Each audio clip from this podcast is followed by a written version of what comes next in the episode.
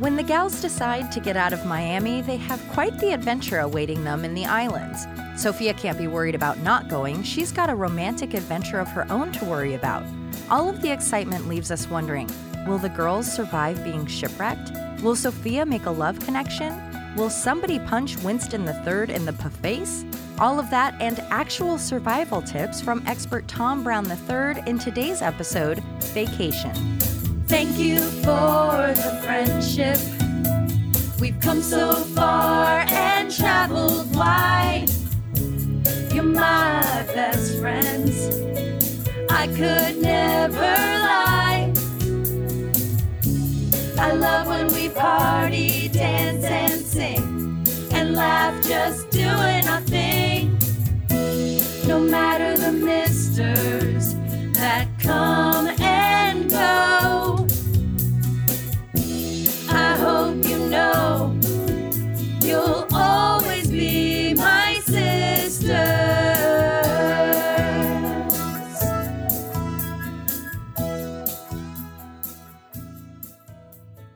It's a beautiful sunny day as we zoom in on the house. Inside, we find a somewhat frantic Dorothy in a multi blue teal colored blazer with matching blue pants and a white shirt. She's looking quite sharp, actually. Behind her comes a scurrying Sophia in khakis, a floral blouse, and a light pink cardigan. With a suitcase in her hand and many demands of her mother, including not taking the car out on a joyride or sneaking into old Uncle's medicine cabinet, it's clear Dorothy is headed out on a vacation while Sophia is staying home. A Sophia that, upon hearing all of the demands by her protective daughter, implies she must be Gidget to not be able to do any of the fun stuff. We've talked about Gidget before, the goody two shoes from the film series in the 60s starring Sandra Dee. She would never use a car or alcohol without permission. Entering the living room with the same voice of stress and time management failure we have all encountered when leaving for a trip is Rose, giving us some business casual jungle cruise with a linen pant and blazer combo paired with a white and light gray vertically striped shirt and belt. The belt is across the shirt but under the blazer, kind of like what we all did in the early 2000s, but this actually looks cute. As Rose rattles off her final checklist with Dorothy medicines for seasickness, food sickness, and ear pressure relief Dorothy assures her they're all set. Although by the time Rose gets around to asking if the cab has been called, Dorothy has a change of plans. Two cabs will be arriving one for her and Blanche, and one for Rose because she's being so obnoxious. As a carsick kid, I approve of the Dramamine. It is usually used for seasickness, but my parents would give it to me when we were making one of our many car trips to LA or Vegas to go see the grandparents. I had no problem taking a Benadryl and sleeping through half the trip. In fact, it kind of Pavlovianly trained me to sleep when I'm a passenger, so lucky drivers. As far as chewing gum when you're flying, it does actually help to manage the atmospheric pressures in the ear. According to travelandleisure.com, chewing opens up the eustachian tube in our ear and brings in the new pressure level, evening out the pressure in our inner ear. For Dorothy, the only concern she has surrounding her Caribbean island vacation is that she'll have tan lines. For Rose, it's that they're going out of the country, and with everything going on in the Middle East right now, is that the best idea? If the ladies were traveling to the Middle East in 1986, they would have been right to have some concern depending on where they were going. In that year alone, there was the Iran Iraq War, which went on from 1980 to 1988, the South Yemen Civil War, the conscription riot in Egypt, and the Damascus bombings in Syria. It's probably a good thing they were just headed to an island. Slowly making her way to the door is Blanche, who packs like my mother. Also in a combo, our purple Princess Blanche has a fabulous purple and gold flowy pant and long blazer like top in a banana leaf pattern, accompanied with a long purple scarf, a purse, and undershirt of the same color. With her five or six bags, I'm not exaggerating about my own mom. Going to Vegas for weeks on end when we were kids, yeah, of course you need to bring everything we might need for summer fun and family dinners out. But when you're going to the Hard Rock Hotel for one night of fun times, do you really need four bags? Let me tell you, I do not think she has recovered yet from the great airline baggage limitations of 2009. For Blanche, the luggage is simply full of all the things she'll need to look her absolute best the entire trip. Never missing an opportunity to shade someone, Sophia claims that in order for Blanche to look her best, she will have to have packed a tight butt. And she could have. There's always the option of wearing fake booty underwear. I know this not only as a researcher, but as a customer. I had literally no butt for the first 35 years of my life, and there were times when we went out that I would wear the fake butt underwear that my mother had purchased for me from a made for TV ad, and I loved them. I was wearing them the first time I met my dear friend Amber, and she will never forget it. My dog then ate them, and I gained weight in my butt, so there's that story. Which dog ate? Which dog ate your butt? Hello, Coco. Hi. Hello, Alicia. Which dog ate your fake butt? Uh, my late dog Buddy. He Ah. wasn't a huge chewer, but every once in a while he would uh, get his get his paws on something, and uh, maybe the the chunks of padding felt like a stuffed animal or something, and he went at it. Did you try to reassemble it and it just looked wrong? It just wasn't going to work. Just a lumpy yeah, butt, yeah, it wasn't good. beanbag butt. That's what they called me. They just call me bean butt because of all my toots. Ah! Finally, an uncredited cabbie arrives to take them to the airport. As he grabs their luggage, a confused Rose asks where her second cab is. Poor stupid Rose. No, she's not expected to actually run behind the cab, but just ride in the first one altogether. A bit of a plot whoopsie here. The ladies seem to have no issue hopping on a plane to an island, and it was probably a really small plane, too. But as we learn in the future, at least one of the girls has a nearly paralyzing fear of flying. It must have developed later in life. Before their farewells, Dorothy and Rose try to convince Sophia to change her mind about not going on the trip. Rose even whipping out the resort's brochure to persuade her to join. But she's only interested in joking about the people in the pictures. She not only would love some alone time in the house, but she has a secret plan for her secret crush. Coco. The last year hasn't really allowed for a lot of alone time. When you do get that, what is your go to alone time activity? And please remember, this is a family show. This past year has been pretty enjoyable because I've gotten back into reading books, novels, and I knocked a bunch of Stephen King books off of my list of You things did. I You've wanted been to. reading constantly. and so that's been nice but also i find a lot of joy and uh, relaxation to be found in video games i play my playstation i play my switch and i don't apologize for it and it's not a waste of time because it's helpful to me It is. You answer so many Jeopardy questions and then you go, learn that on this video game. i mean it's insane how many things yeah if, if you guys want a, a fun like greek mythology lesson play hades on nintendo switch You'll learn it they'll all. pound those names into your skull you'll never forget them Do you have anything that, because I don't mind if you play video games and, you know, I usually watch and stuff. Do you have anything that you're like, if I was totally alone, I'd want to, you know, for Sophia, it's vacuuming in her underwear or vacuuming naked, actually. No, I don't think there's anything I really do alone. I might eat like an animal. I think that would be probably one thing. And I'd probably sing a lot. I'd be probably pretty loud and I'd probably talk to myself a lot. You should is- sing. You should sing more. Sing out loud all the time. You've got it.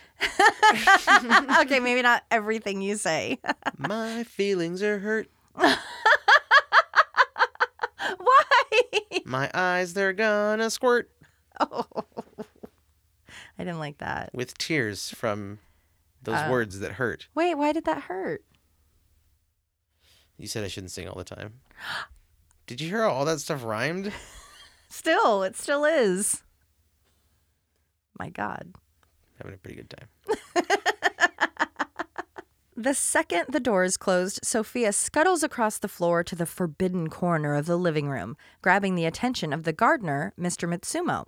At first, she simply thanks him for his hard work. She's appreciated not having to step on snails to get the mail. Get it? Snail mail?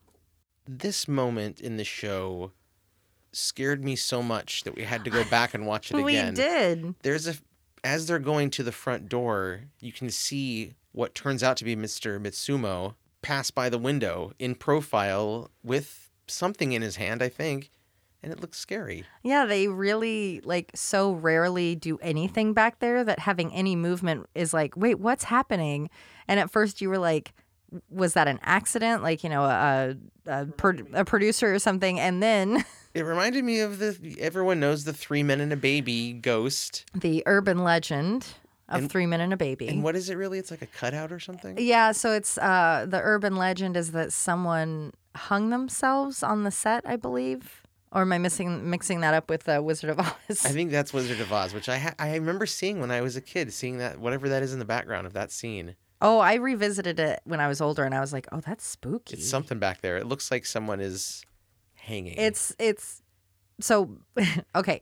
So in Wizard of Oz, there is a shadow. I don't remember which part it is, and uh, there's a shadow that was then everyone was like, "Oh my gosh!" One of the uh, Munchkin actors, one of the little people, took their life, and they're swaying in a tree. Well, then someone was like, "No, we had all these crazy animals on set, and it's actually like a huge bird, and it's just lifting its neck." So if you watch it as that, you're like, "Oh, that is what that is." oh, interesting. I did not know that. Yeah, and then Three Minute Baby. Hold on, let me pull this up real quick. I remember everyone saying it was like a a uh, a ghost of a child. Oh yeah, in Three Men and a Baby, there's a point where he's Ted Danson's like walking by with the mom and and the baby, and they're all like, "Oh yay!"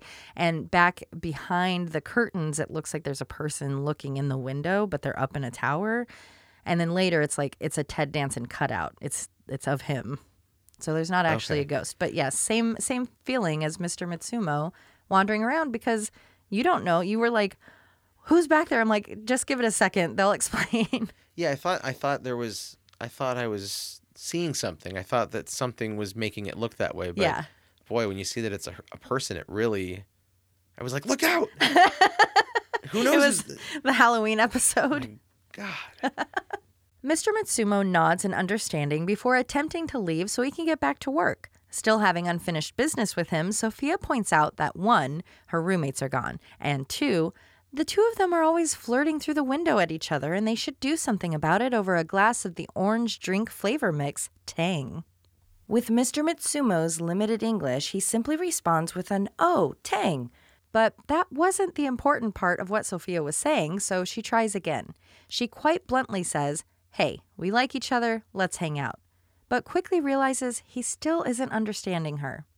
Walking away to go sit on the couch, Sophia doesn't realize she's being followed until Mr. Mitsumo taps her on the shoulder, scaring her but assuring her he can understand some of what she's saying. With delighted smiles, they both sit on the couch. In a career spanning nearly 60 years and over 200 roles, Toshiro Mitsumo is played by Kung Fu TV star Keye Luke. He started out in the art department before his first roles in the 30s. That led to being cast as the number one son Lee in the Charlie Chan series of films throughout the 1930s. Keye's popularity led to him being a founding member of the Screen Actors Guild, being the first Asian American to be signed to MGM, RKO, and Universal, allowing him to become one of the most prevalent Asian actors in cinema history. Besides his groundbreaking achievements, Keye Luke also had multiple appearances on dozens of shows and movies, like the original Kato and the Green Hornet, Gunsmoke, General Hospital, Perry Mason, Andy Griffith, Dragnet, Star Trek, Hawaii Five-O, The FBI, MASH, Magnum PI, Miami Vice, the Sidekicks TV series, Beauty and the Beast series, Friday the 13th series, and Gremlins 1 and 2. He was also known for his voice work in shows like the original Jonny Quest, The Smurfs, Alvin and the Chipmunks, Spider Man, Scooby Doo, and the original Brak on the original Space Ghost. Fire fleet missile!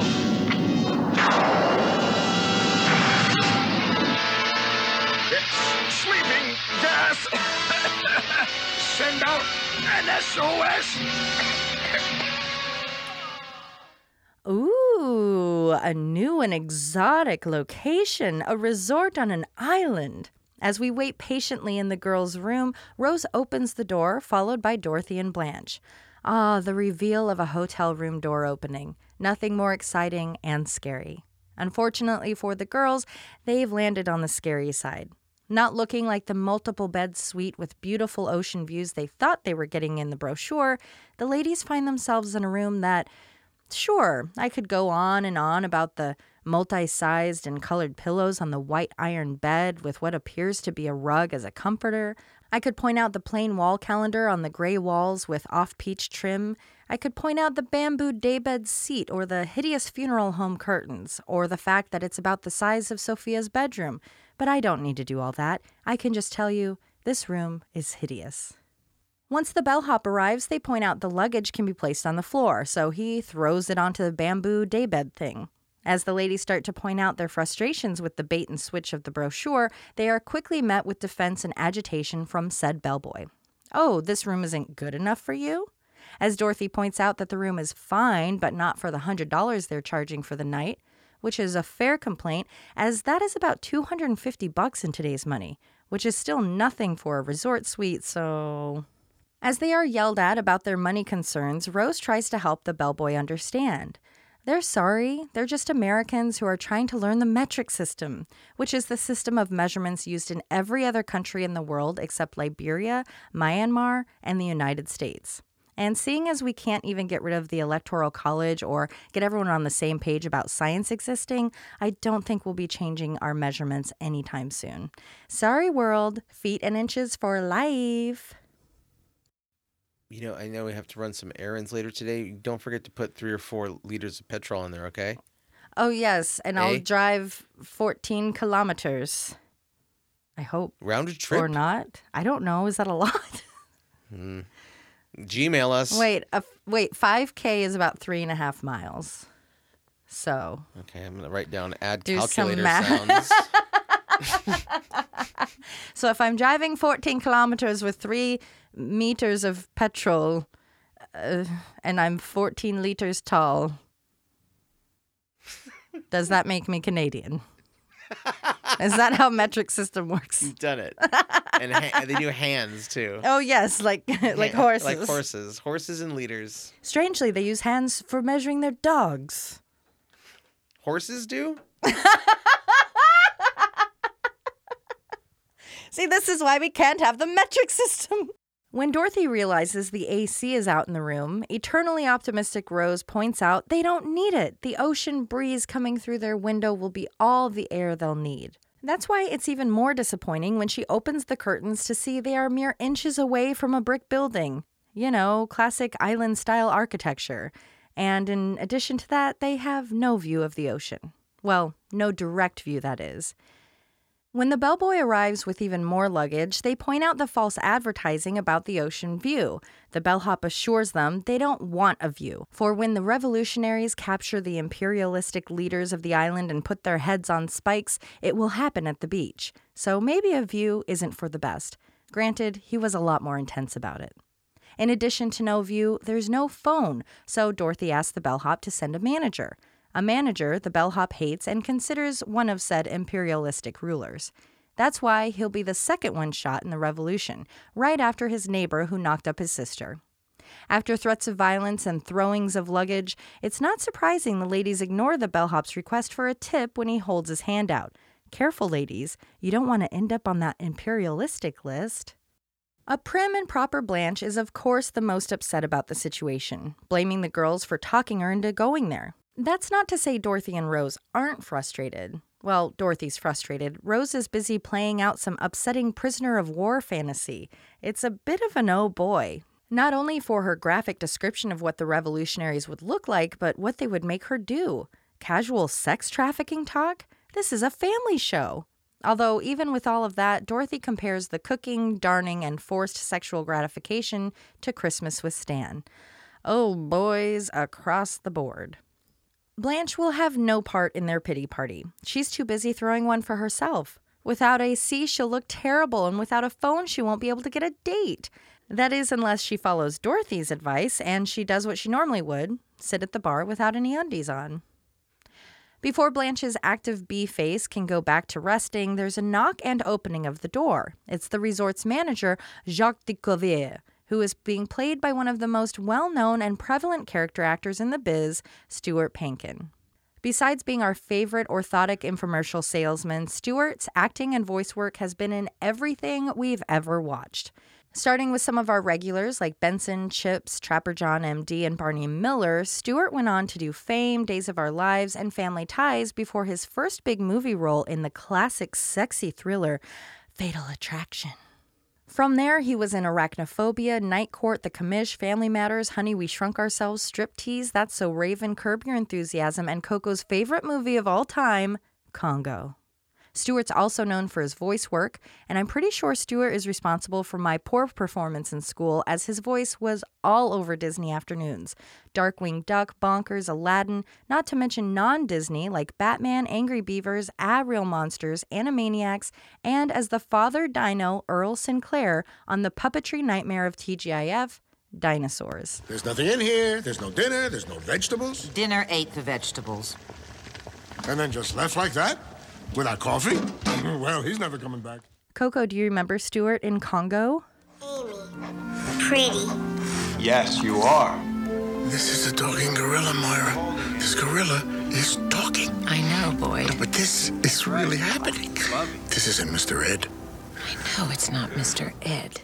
I do. I know the line, and you probably heard it a moment ago when you mentioned it, but I believe it's something like Martha, this gorilla is talking. And we'll see if that matches up. Is that his only line? He's only in the first scene when, yeah, when the main character is demonstrating Amy the gorilla's ability to communicate with sign language with this Nintendo Power Glove or whatever she wears. it's he and he's talking to someone else who's in the audience, and I think he's I don't know supposed to be like the audience surrogate for that scene or something. Interesting. You never see him again. he doesn't get his brains bashed in like Tim Curry does. Spoilers. it's a classic. You love it. Well, there's like albino freak gorillas at the end that are all mad and like they're mad about their diamonds and Ernie Hudson is like shooting machine guns and Laura Linney has a has a some sort of communication device that also is like a laser weapon and she's zapping these gorillas just cutting them in half like a like lightsaber style. They kill gorillas in it? Well, these are not nice gorillas. These are like they've been bred to be the protectors of this Oh, I see. ancient city of Zinj, and Wow, they man. they kept people from stealing the diamonds. And then, um, What you're saying is basically, what does this movie not have? It uh, sounds like I'll it has everything. What it does not have: a hippo attack, um, almost dying in lava, and a blimp. I mean, a hot air balloon. Wait, that's what it doesn't not have? That's right. I'm sold. Put it on the list. and one of the best performances by f- f- absolute legend Delroy Lindo. Mr. Homolka? Well, Stop eating my sesame cake. Stop eating my sesame cake! Stop eating my sesame cake. How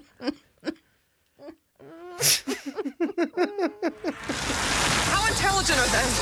See, they're smart. They're too damn smart. Watch out! Go! We're getting out of here. What about them? Put them on the endangered species list. From the best-selling novel by the author of Jurassic Park.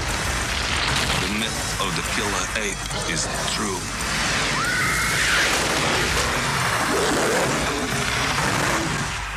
Congo, where you are the endangered species. Jacques is more than happy to prove their complaints wrong. Just look out the window and crank your neck really far. Look past the old lady getting actively mugged, and boom, ocean. It's not like they were promised a good view. And with that, he magically throws the brochure out the window. I wonder how many takes it took to nail that, or if he got it early on and they were super jazzed about it. Did you catch that, Coco? He's like at the door and flings it, and it went whoop right out the window. No, but I feel like that was a a one and done, and they were like, "Wow, we can move on." Yeah, like he That's probably just went to toss it, like whatever, and hope that it went out the window, and then it did, and they're like, okay. I'd like to think that his career blossomed after that. they someone at NBC sent the dailies over to someone at Disney or whatever to be in Honey, I we sh- shrunk our pants or whatever it is. and they're like, this guy can can can hit marks. he can fling a paper. Man, We're always looking for that. he sounds like a dinosaur. Dorothy won't take his excuses. She's gone full Karen and is ready to talk to the manager's manager to straighten everything out. They'll get the room that matches the now part of a crime scene downstairs brochure, or they won't pay. Well, about the money. See, the travel agent convinced Rose to prepay for the trip, which is still a thing. Just ask my bank account about the upcoming Golden Girls cruise. I don't know that the girls can be mad at Rose. They were the ones that trusted her with their money and sent her to an agent by herself, so really it's kind of their fault. Yes, in this case, I am victim blaming. Left with no money and no room, the girls have only one option to stay in the room they're stuck with. Spying something that might make the trip fun, Blanche pops some quarters into the vibrating bed mechanism. It was former Army pilot in World War II John Houghtaling who invented the aptly named Magic Fingers bed vibration system in 1958. Fun fact he was actually a salesman for a company that sold a vibrating bed, but the whole system was a pain in the butt. When he realized he could create an additional vibrating component to fit any bed, he hit the jackpot, creating the Magic Fingers device, which would be featured in hotels, homes, and even songs, movies, and shows. Have you ever experienced a, a Magic Fingers bed? I haven't experienced like a trademark Magic Fingers, but uh, well, I guess this will sound weird. My parents, being older, uh, they went all out to get like the fancy bed, the up and down and the heated and the everything, all the bells and whistles. And it has like a massage component. And let me tell you, you have never fallen asleep so fast because it's not only like just gently shaking you, it also has the white noise component of the motor and everything just kind of so you're like and you melt away. Sounds pretty nice. It's really nice and I'm jealous and I wouldn't mind having one. Have you? I have not. I'm. I would love to. I would love a, a Magic Fingers if that still exists. Oh my gosh, yes. uh, but also, I would. I would love to try a vibrating bed. Well, let's go. I don't want to do that. I don't want to. I don't really want to lay on your parents' bed. Oh no, I meant like to the bed store. Oh, okay. like I said, my mom and I, when my dad goes out of town for work and stuff, she doesn't like to be alone. I go have slumber parties, and I'm like, oh yeah, hit that massager. Yeah, of course. Yeah, but you don't need to go lay on my parents' bed. Don't need to. Don't want to. Wouldn't. Couldn't. Shouldn't. Shouldn't. As relaxing as the vibrating bed could have been for the ladies, all hope is lost when the coin is inserted, a buzzer rings, and the bellhop returns to violently stamp the foot of the bed while singing, setting the mood. Singing the patriotic Cuban song of Guadan oh Guantanamera. Okay. Guantanamera. Guantanamera. Guantanamera. Guantanamera. Oh, you know this song? Guantanamera. Yeah, I've heard it before. Wow, that's Uh, cool. there's some movie where a character, maybe it's a. Was it this episode of Golden Girls? No, I feel like it's like it was like an Eddie Murphy character. Oh no, no, I think it's um, it is Marlon Wayans. It's the beginning of White Chicks, I believe, when they are undercover in a barber shop as like Cuban guys, and he's singing Guantanamera. That's why I know that song. And you're hearing that clip right now. Guantanamera. Aira Guantanamera. Aira Guantanamera. Well, singing the patriotic Cuban song of Guantanamera is comedian and actor Paul Rodriguez. Known before 2017 as an actor for films like A Million to One, Welcome to America, and a comedy I love but is a heaping pile of oh boys, Rat Race.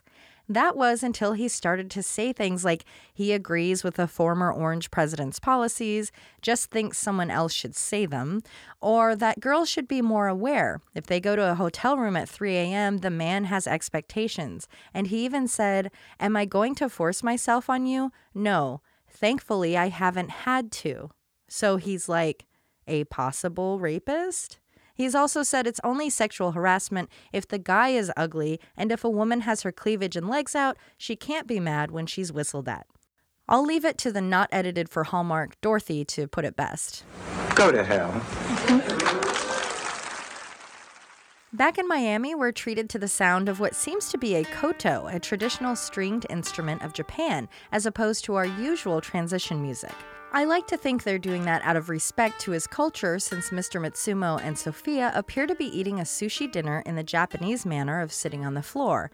but it's probably just an oh boy. It's so adorable being a fly on the wall to Sophia's time with Toshiro, which is Japanese for talented and intelligent. It appears he has just played hooky for the day, letting her ride around on his mower, heyo, getting her dinner, and trying to teach her how to eat with chopsticks. Chopsticks go back as far as the earliest examples of Chinese writing. Bronze chopsticks have been uncovered that are believed to have come from 1200 BC. But the chopsticks don't matter to Sophia, who has no interest in trying sushi once she learns it's made of raw fish. I can say I don't blame her. So, using the trick of. She threw one of her chopsticks so Toshiro would go get it, distracting him from the fact that she's actively dumping her sushi into her purse. Relatable. Why do we call them chopsticks? Who called them that, and why do I call them that? Oh, I wonder if there's like uh the tradition. Well, there's sticks, so that makes sense. Well, okay, so we got we got half of it. we got half of it. half of it nailed. Thank you. I wonder. you're welcome. In case you couldn't figure that out. Mm-hmm, Uh, I wonder if it's like a translation, maybe. 筷子 They're kwatsu, K U A with an accent over it, I Z I. But why do we call them chopsticks here? Why don't we call them kwatsu? The English word chopstick may have derived from Chinese Pidgin English, in which chop chop meant quickly. Thus, chopsticks would simply mean food sticks. And so they're like fast food sticks. And a mild oh boy. Yeah.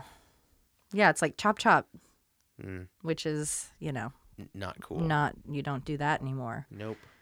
Are you trying to start a petition to change the name of chopsticks?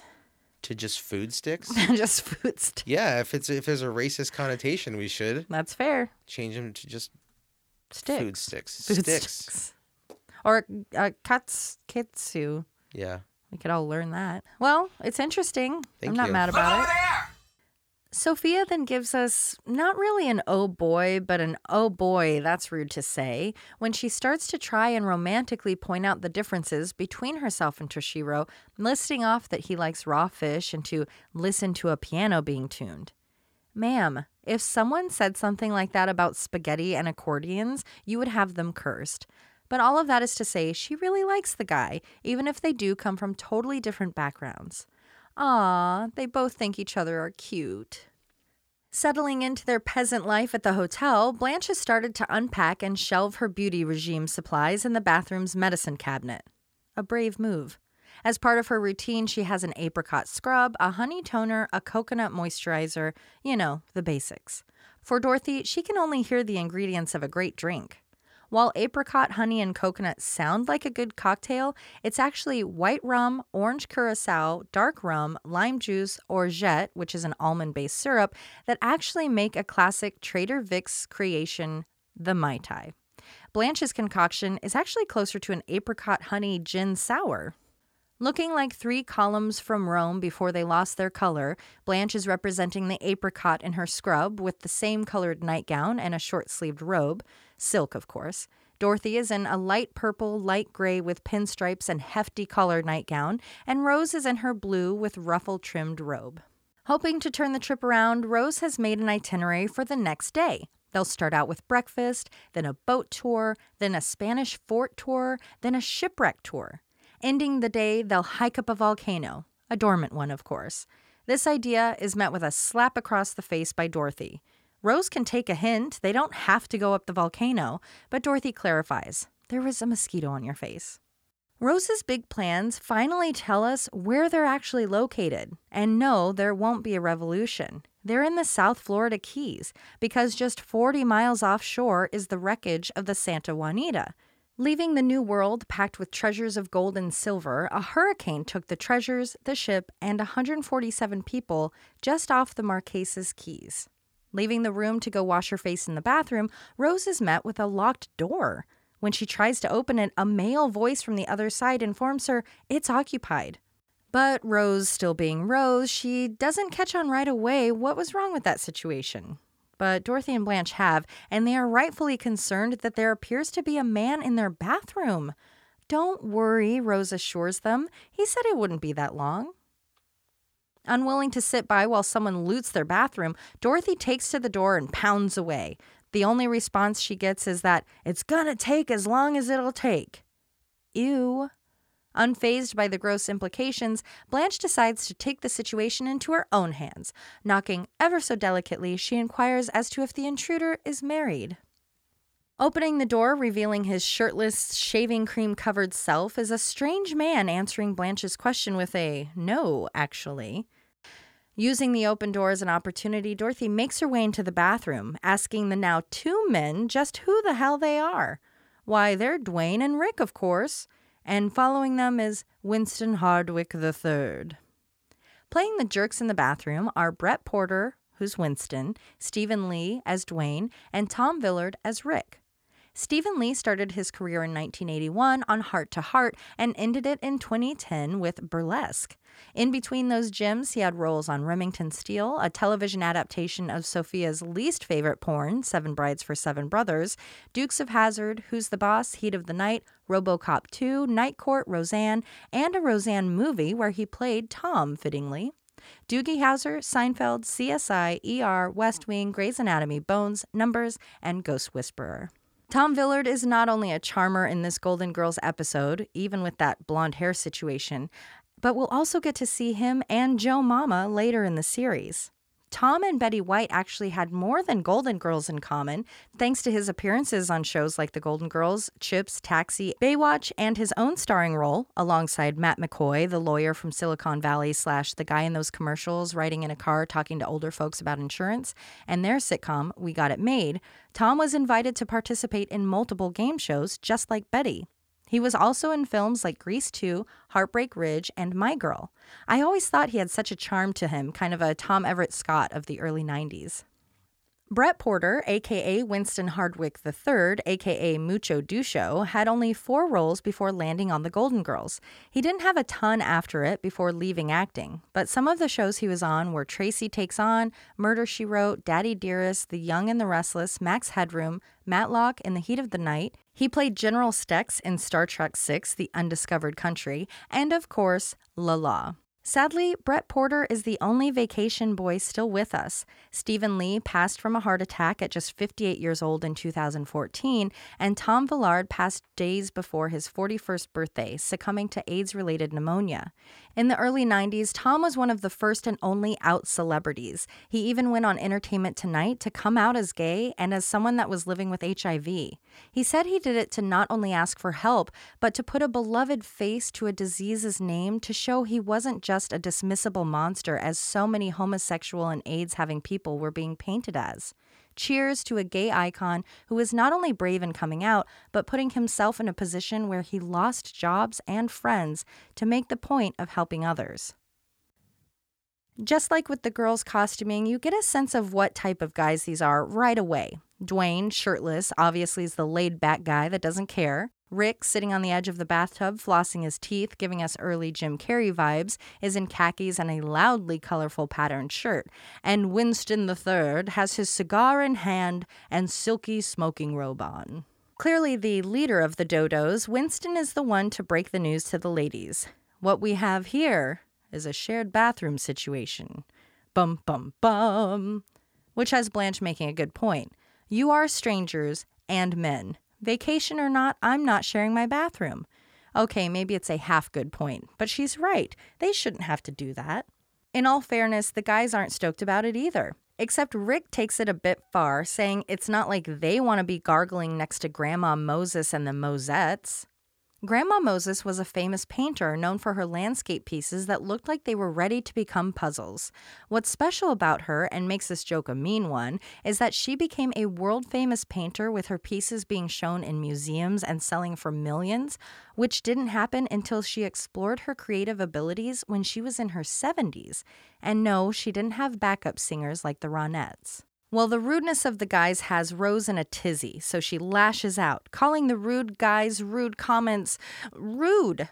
She's not wrong, though. They are rude, especially when they go on to tell the ladies to scram, almost like they're just taking over the bathroom. Blanche won't stand for it. In fact, she rips that cigar out of pompous Winston's mouth, tells him to kiss her patootie, and tells them that they are the captains now. This is their bathroom, before throwing his cigar in the tub. Patootie has been around since the 1920s as slang for something cute or a booty. It's believed both origins come from potato or sweet potatoes. Potato, patootie, cutie, patootie, toots come from your butt, kiss my patootie. There you go. English. It's a blustery evening at the resort where in the lobby we find the girls stuck in what appears to be some sort of Alice in Wonderland, but as an 80s sitcom decor nightmare.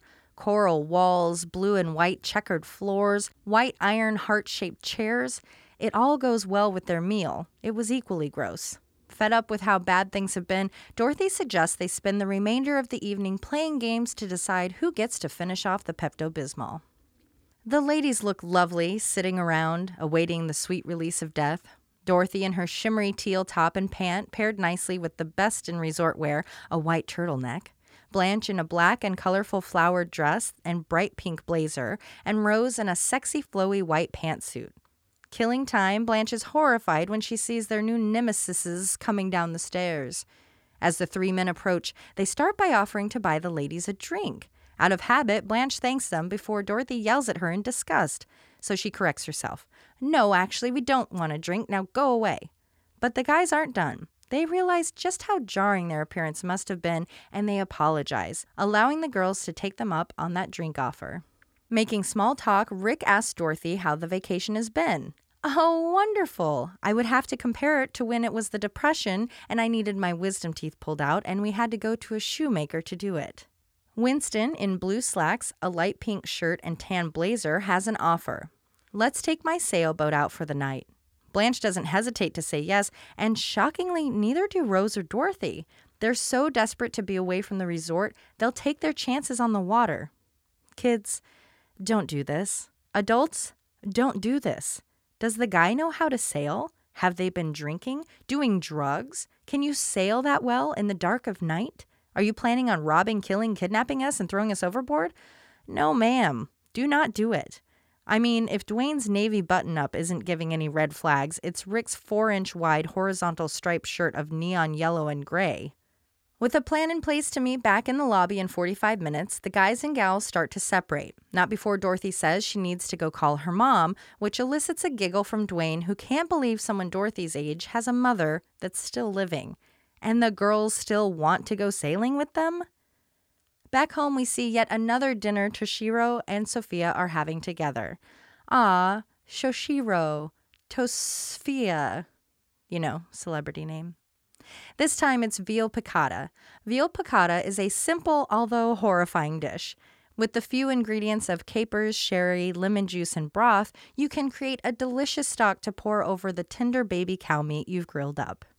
Maybe it's the veal, but Sophia is feeling very open, saying that Toshiro doesn't bring out the best in her, but the beast. Basically, using the metaphor of an old olive tree being dried out and looking sad, but you can still have juicy olives. Sophia is like, Tosh, mama horny, and I want to feed you my olive. You dig? The language barrier is still a bit of an issue. Toshiro didn't catch all of that Sicilian olive plump talk, so Sophia takes a different approach. How about I just teach you some English words? We'll start with kiss. So she puckers up. Just as Toshiro starts to lean in, the phone rings. Calling home, Dorothy has interrupted the romance and is met with the fury only an 80 something horny grandma could produce. Picking up the receiver, Sophia yells, Who the hell is this? before learning it's her daughter calling to check in on her. Faking interest, Sophia gives Dorothy some of the, Oh, yeah, how's it going? Great, okay, good, bye. So, back to the English lesson, and the two share a sweet peck on the couch. Well, on their lips. They're on the couch. they didn't kiss the couch. Back to the island, we see a frantic Blanche now dressed in a pink top and white pants, you know, night sailing clothes, and she comes running across the sand, life vest on and screaming, Dear sweet land! It's clear the sailing did not go as planned. Following just behind her in jeans and a striped shirt is a frazzled Rose, asking how long they've been at sea. Catholic Dorothy in jeans and a white shirt tells her in Catholic speak just how long it was. Assuming Dorothy was using a typical five decade rosary, the gang was at sea for about 40 minutes. With five beads of Hail Marys between each is a My Father prayer, and then there's a chain for the Glory to be to the Father prayer. Each rosary takes about 20 minutes. Coco, do you have any rosary knowledge from your years at Catholic school? Yeah, I did. Um, I did confession, and was sentenced to some rosaries a few times, but I was always just making up stuff to confess to. I didn't Like care. you didn't have anything? I mean, like there was. I mean, well, I was a pretty boring kid, but I just didn't believe in it, and so I was like, I'll just make up something. Do you remember anything that you I lied to a priest about? I mean, I well, I feel like priests have done a few more lies than me. Not even collectively.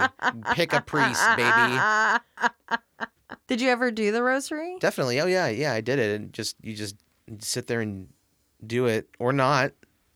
I- And you I know feel what? like it was good. It would be a good like uh meditation tool. if it was used in that way and not as a punishment, yeah, that'd Oh, be yeah. great. That'd be really cool if they did it like that. But no, no, everything's a slap, and then you get to die. Catholicism. Check it out. Gmail us. Yeah. God. Ugh. Behind the ladies are the guys, equally disheveled and happy to be alive. Blanche might be happy to be alive, but not so much that the guys still are. It's clear Winston had no idea what he was doing as he sailed the ladies right into a storm, causing the boat to crash on an island. Perhaps it's that the guys are young and they still have that invincibility young men are prone to, but they don't really understand what Blanche is all worked up about. I mean, it's not like you died. To help them understand, Blanche offers to hit Winston on the head with a coconut before yelling that she hates him, that the day he was conceived is now cursed, and that he's a nitwit.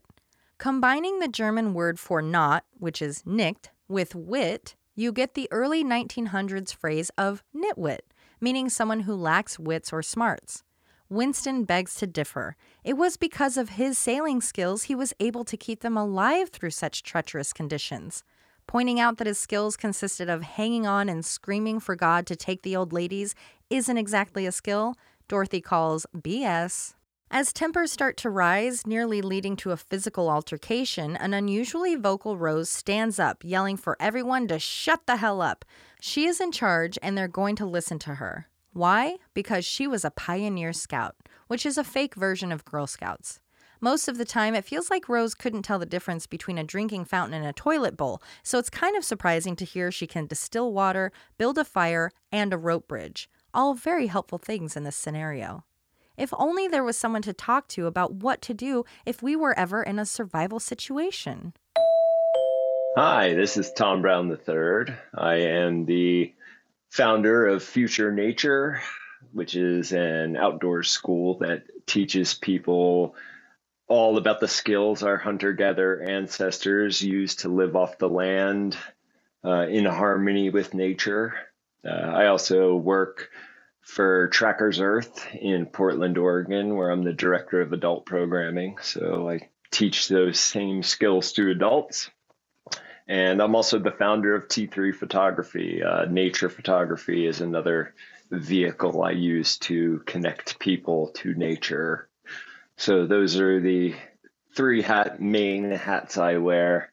I, w- I wanted to say that, um, and I don't know if I mentioned this in our initial uh, messaging, but my mom passed away recently, and uh, Golden Girls was one of her favorite TV shows, and I re- remember, you know, being a little kid, many fond memories of sitting and watching uh, Golden Girls with her. So Oh, I'm first and foremost so sorry for your loss, but that's really beautiful. Kind of a kismet moment that we our paths crossed a little Yeah. bit here.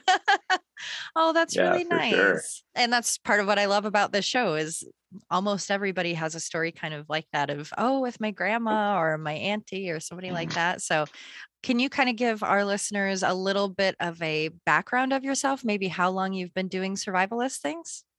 how I got into this. Uh, so my father, Tom Brown Jr., he is perhaps the most well known is the most well known person in the world on uh, you know wilderness survival, ancestral living skills. Uh, he started his school in 1978, which is the year I was born. So I grew up uh, immersed, you know, in the skill sets I talked about. I worked with him for quite a while, and then in 2009, I decided it was time to strike out on my own. And so I've been learning these skills for 43 years, and I've been teaching them professionally for, I think this is my 21st year.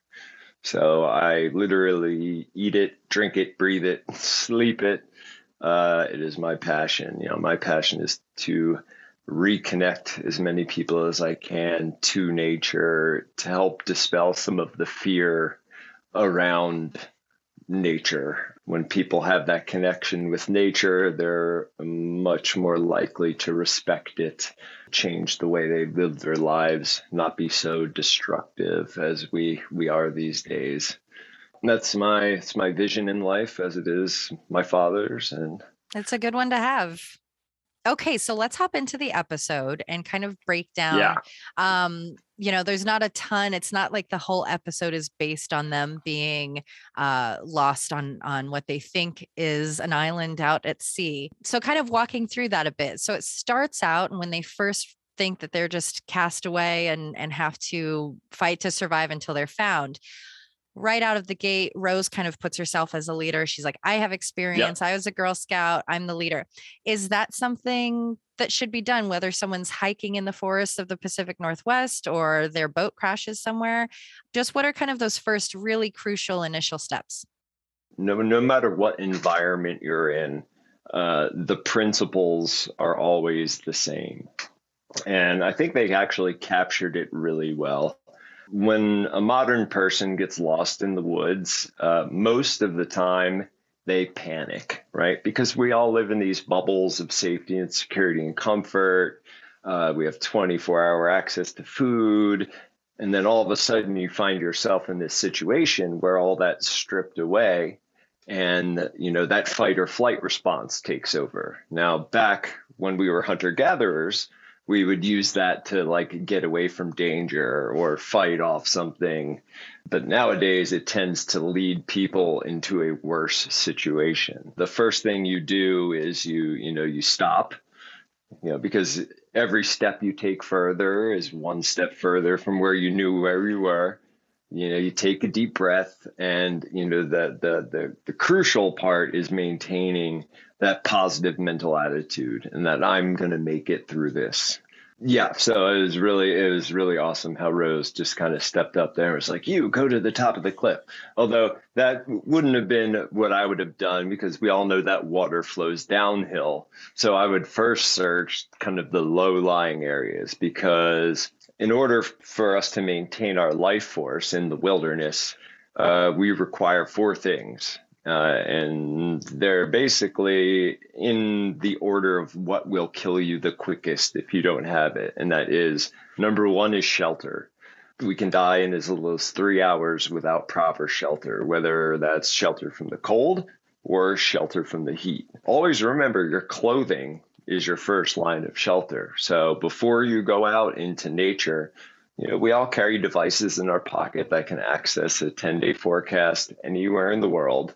You know, dress for the occasion, bring a few extra layers in case you it's a little colder. After that is water. We can go about three days without water. And as somebody who has tested all of these, uh, I can tell you the most painful experience of my life was uh, in a controlled setting, like dehydrating myself to death. Uh, it is miserable.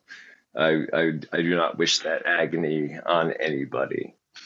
Uh, third on the list is fire, because fire is a multifaceted tool.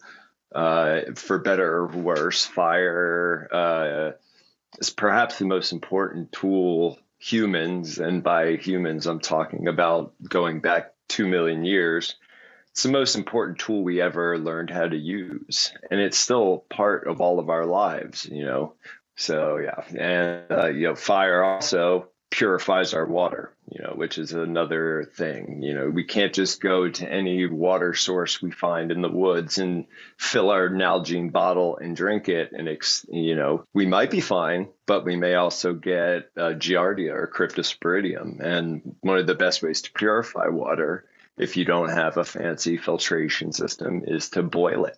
Uh, so, and then last on the list is food. You know, most people can easily go three weeks, if not longer, without food. And, you know, ironically, when you, uh, you know, I have gone out and tracked down missing hikers and missing hunters, and, you know, you always do an exit interview with them. And one of the questions you always ask is, you know, when you realize you were lost, what's the first thing you thought of? And everyone says, food. I thought about food and it's the last one. you know, you're going to die much quicker from no shelter or no water. You know, I, I recently did my master class on uh, making it through the first 72 hours of a survival situation because one of three things is going to happen in that time period. You're going to get rescued, uh, you're going to die from exposure, or you're going to die from dehydration. Another really important point that I'll bring up uh, is anytime you're going to go for go into nature, always, always, always let at least one, if not two people know where you're going, when you plan on coming home, and then actually contact that person. That way, if you don't text or call at the appointed time, they can direct search and rescue, whoever, to your approximate last location.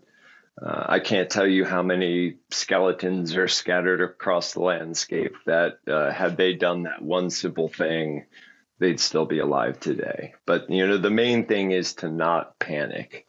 Uh, you know, I've seen people panic, drop their backpack full of food, clothes, and shelter because they think it's weighing them down, or you know, run right off of cliffs, break, you know, run into trees, and you know, in that panic, that fight or flight mindset, we go from having this logically, uh, wonderful, logically thinking brain to lizard brain, uh, and it doesn't doesn't serve us well. So yeah, you gotta got to find something to to live for, you know, to fight for. Uh, I know the lizard brain well. I worked in mental health for a long time with kids, and we'd always say, "Oh, you flipped your lid, and now your lizard brain is going." So I know exactly what that is. Um, so that's a great point. So the girls kind of, uh, from what you're saying, is that them sitting down and getting a fire going, that was a good start. But they also split up. They sent the guys to go yeah. look for the water. Is that ever something that should be part of um, you know trying to survive those those hours while you wait to get rescued yes absolutely. Um, there could be times where it isn't you know if it's negative 30 you're going to want all those people together doing a big cuddle puddle to, to conserve your your heat generally the advice was good. I probably wouldn't have disassembled the boat to burn. I probably would have looked for other stuff to burn and maybe waited till daylight to see how bad the boat was messed up. That was my same burning. first thought. I was like, wait a minute, that's currently your only mode of transportation. Hold on now. Yeah, and there was other wood. I could, you know, you could see, you know, even though they were obviously on the set, but you right. know, there was there was obviously other other fi- other fuel sources for fire.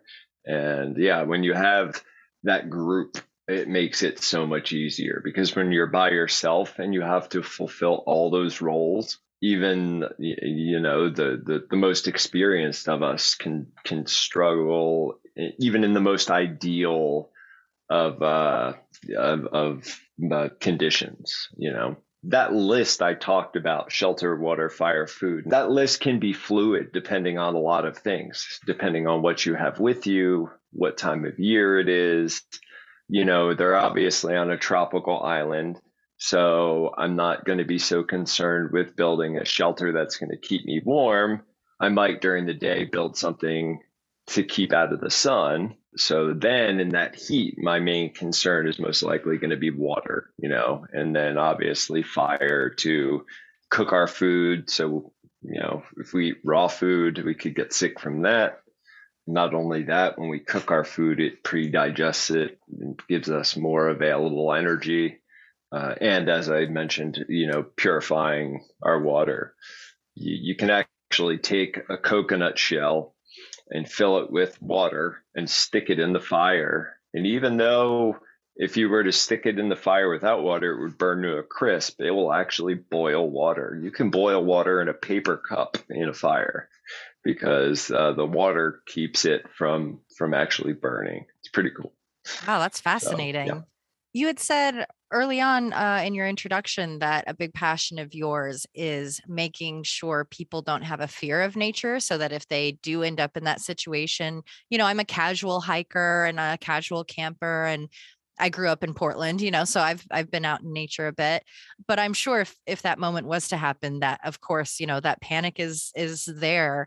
What are some things that you try to either teach people or tips you have to make it so people aren't scared of nature so that if they are just on that casual hike and something goes wrong, it helps to keep that from happening? So, number 1 is to always anytime you're going to go into nature, carry a few small, simple items with you. Number one is obviously dressing properly, like I said. Uh, you know, looking at that weather forecast, making sure you have proper clothing. Uh, then, you know, carrying things like a, a knife, uh, a, a, couple of Bic lighters, um, a small first aid kit, those silver uh, survival blankets, uh, you know, some rope. You know, I know how to make fire 12 different ways by essentially rubbing two sticks together, but I always have at least six Bic lighters between my truck and my backpack and on my person. Uh, because once again, conservation of energy is going to be crucial in any survival situation. So, you know, you want to, you want to try to conserve that energy wherever possible. And as far as like the the, the fear of nature, you know, one thing, one one bane of my existence over the last about 15 years has been all of these reality shows. And they perpetuate that fear, you know, man versus wild, naked and afraid. You know, nature is not something to be feared or fought against. If you try to fight nature, you'll you will lose every time. Instead, you need to learn how to listen to and pay attention to nature. Uh, if you spend enough time with it, you know, just by listening to the birds, you can tell if there's a storm coming. Uh, you know, you can, uh, you know, by doing some simple research, you can learn a little bit about different edible plant families and common characteristics of those plant families all over the world. You know, for instance, if I find a plant in the woods and it's got a square stalk, I automatically know it's in the mint family, and those those are you know generally edible. You know, just learning. You know, the more we know, the less fear there is. And then the other thing I tell people to do, I call it the what ifs. You know, you're laying in bed at night, you can't fall asleep. Think, you know, what if the next time I go out hiking, I break my ankle? You know, what do I do?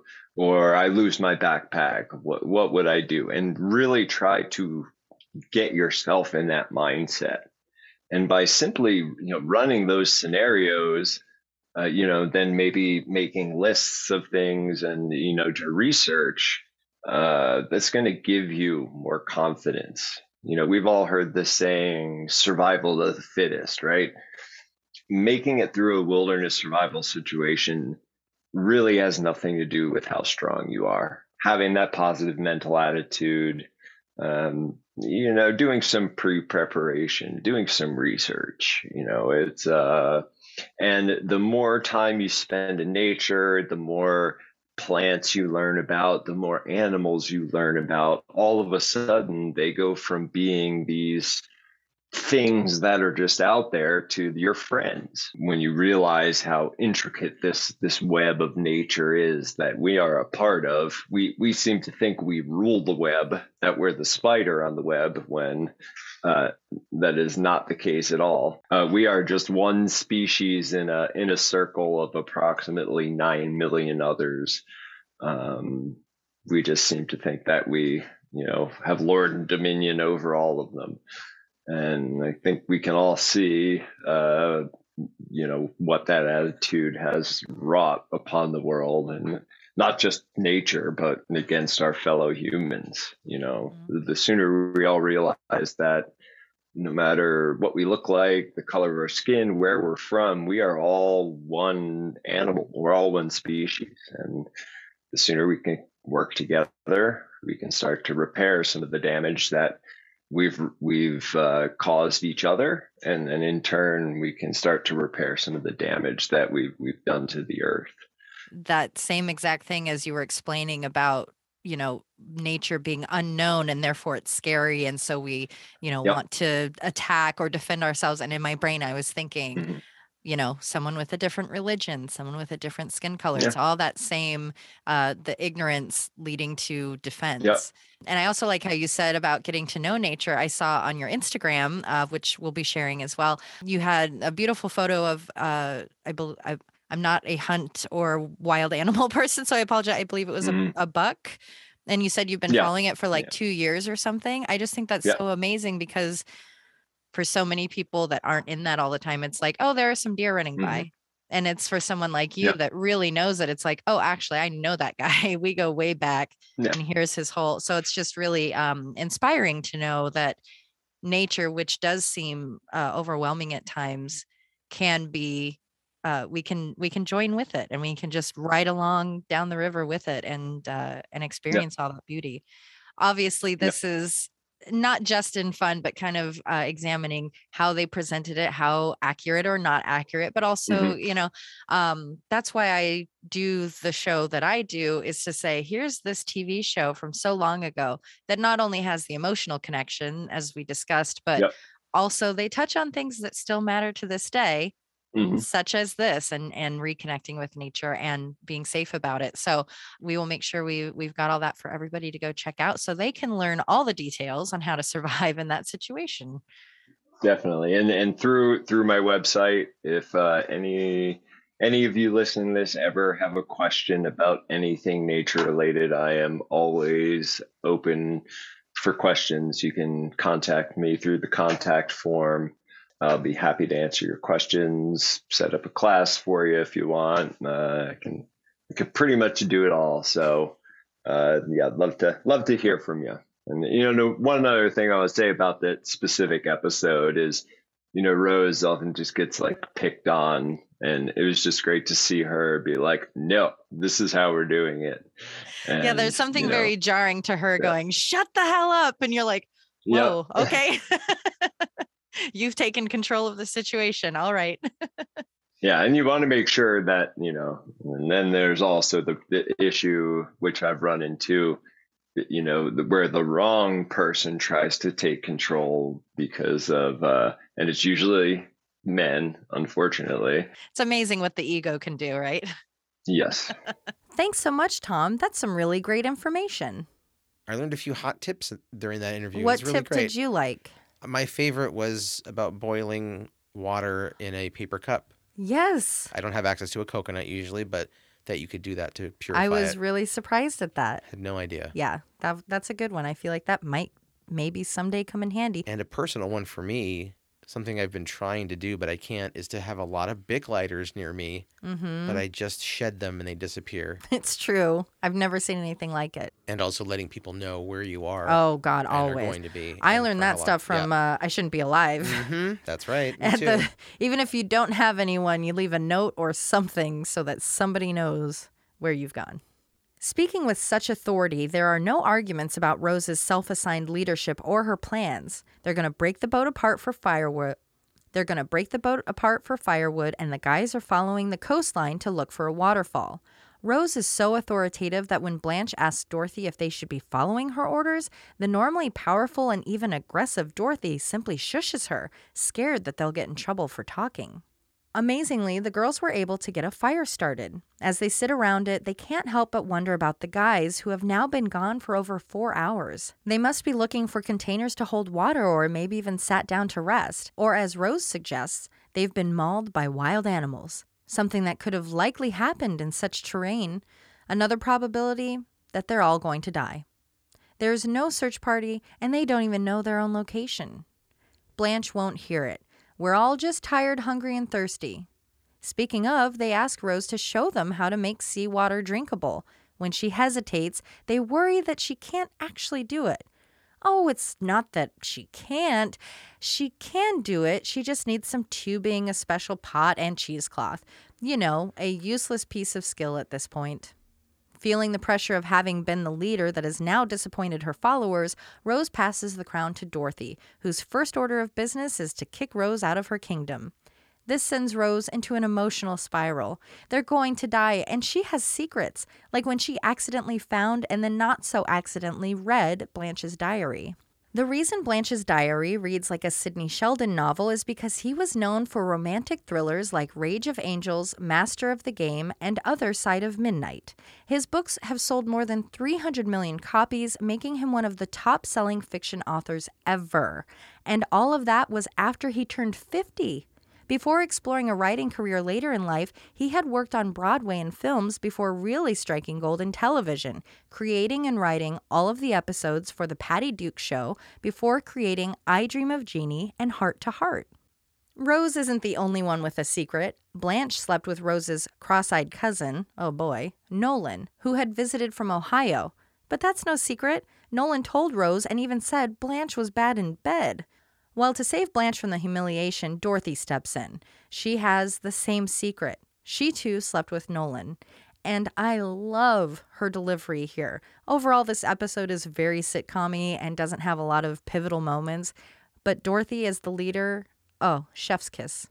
In the midst of all of the chaos of the night, she firmly, as only a leader can do, places the blame of being a bad lover on Nolan. Changing from secrets to you have to tell the truth, Blanche asks Dorothy why she told a friend of hers she got her tubes tied, which is weird to tell a friend, but seems also kind of weird to be mad about, especially since she heard her wrong and Dorothy had said she bought a tube top. And while Blanche doesn't fully confess to having had her tubes tied, she does say it would have been around the time that she, Dorothy, had had her nose done. But Dorothy isn't the one that got the rhinoplasty, that was Rose a secret Dorothy was supposed to keep. Fairly enough, Rose didn't want to tell Blanche about the nose job because she's so critical about all of those types of things. To prove her wrong, Blanche, of course, asks about the price right away and, in response to the $700, says, Oh boy, she was gypped, which we've talked about before. Gypped is an oh boy. We don't say that anymore. And plastic surgery has come a long way. The technology is growing about as fast as the price. While Rose's surgery was only $2,300 in today's money, the average nose job falls around $9,000, $3,000 being on the far low end. This response from Blanche causes Dorothy to change the game from ask a question to just flat out tell your friends what you don't like about them. Starting with Blanche, it's that she's so critical. For Blanche, it's that Dorothy is loud and overbearing. For Rose, it's that Blanche and Dorothy are always bossing her around, which of course is met with a synchronized, oh, shut up, Rose. It only takes a few seconds for them to all apologize and share their love with a hug. Rose is so overcome with emotion, she has to let it out, so she starts singing one of the best known jingles of all time.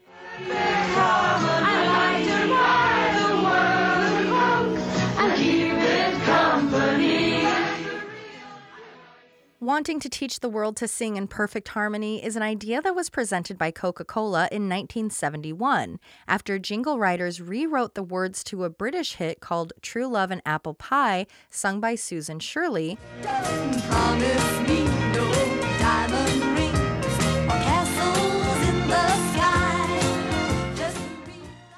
They created one of the most successful ad campaigns, well, ever. The song is 50 years old, and most people have at least heard of it. The song was so popular when the commercial, featuring a group of singers that were put together by an ad agency to look all hippy dippy while scampering over the hills, people would actually call radio stations to request it, leading to another group being hired to record a full version that actually charted. And that whole idea seems kind of, well, unimaginable. I just can't even picture myself calling the radio station being like, I'm obsessed with this commercial. Please have writers make more verses so it can be on the radio. Thanks. As the ladies hug and sing, they are soon accompanied by the booming voices of the guys who have made it back to the fire. They're chipper and carrying cocktails. What is going on? When Rose sent them to where she thought a waterfall would be, it turned out she was right.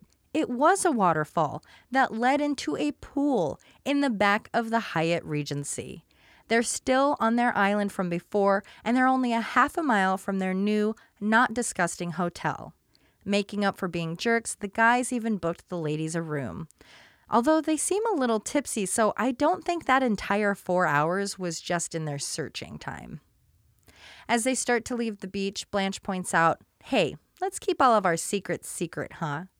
Rose is used to that from Scouts days, when they would have to make a blood oath, which is no longer done because we're not idiots. This is, of course, met with a, Oh, shut up, Rose. The last two years has reminded us just how much we love and need vacations. Staying home and relaxing or taking the trip of your life, they're all wonderful times for resting and appreciating our surroundings. Sure, we'd like to get our money's worth, but what's important is who you're with. Making the best of a rough situation can lead to a funnier, more outlandish time than anything you would have experienced if everything had gone smoothly. So, once it's safe, take those vacations and make those memories, even if it's only as glamorous as putting up a tent in your own backyard. Also, if you've got a crush on someone, tell them. Who knows? You might end up making out after eating sushi. For more information on how to get back to, respect, and survive in nature, please visit tombrown3.com, that's the number three, or follow his Instagram at tom underscore brown, the number three. A big thanks to Tom for taking his time to speak with us and to share his wealth of knowledge. As always, thank you for listening and thank you for being a friend. Be sure to join us next week when we deal with kynophobia in Joust Between Friends.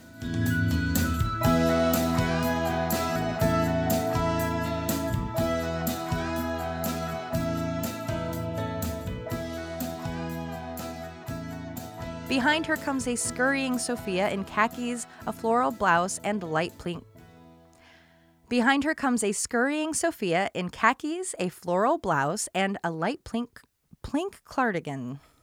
Behind her comes a scurrying Sophia in khakis, a floral blouse, and a light plink. Oh my god.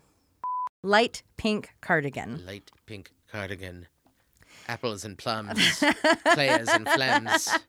Say it. Say it. Apples and plums and players and phlegms. Yeah, there you go. Apples You're- and plums and players and phlegms.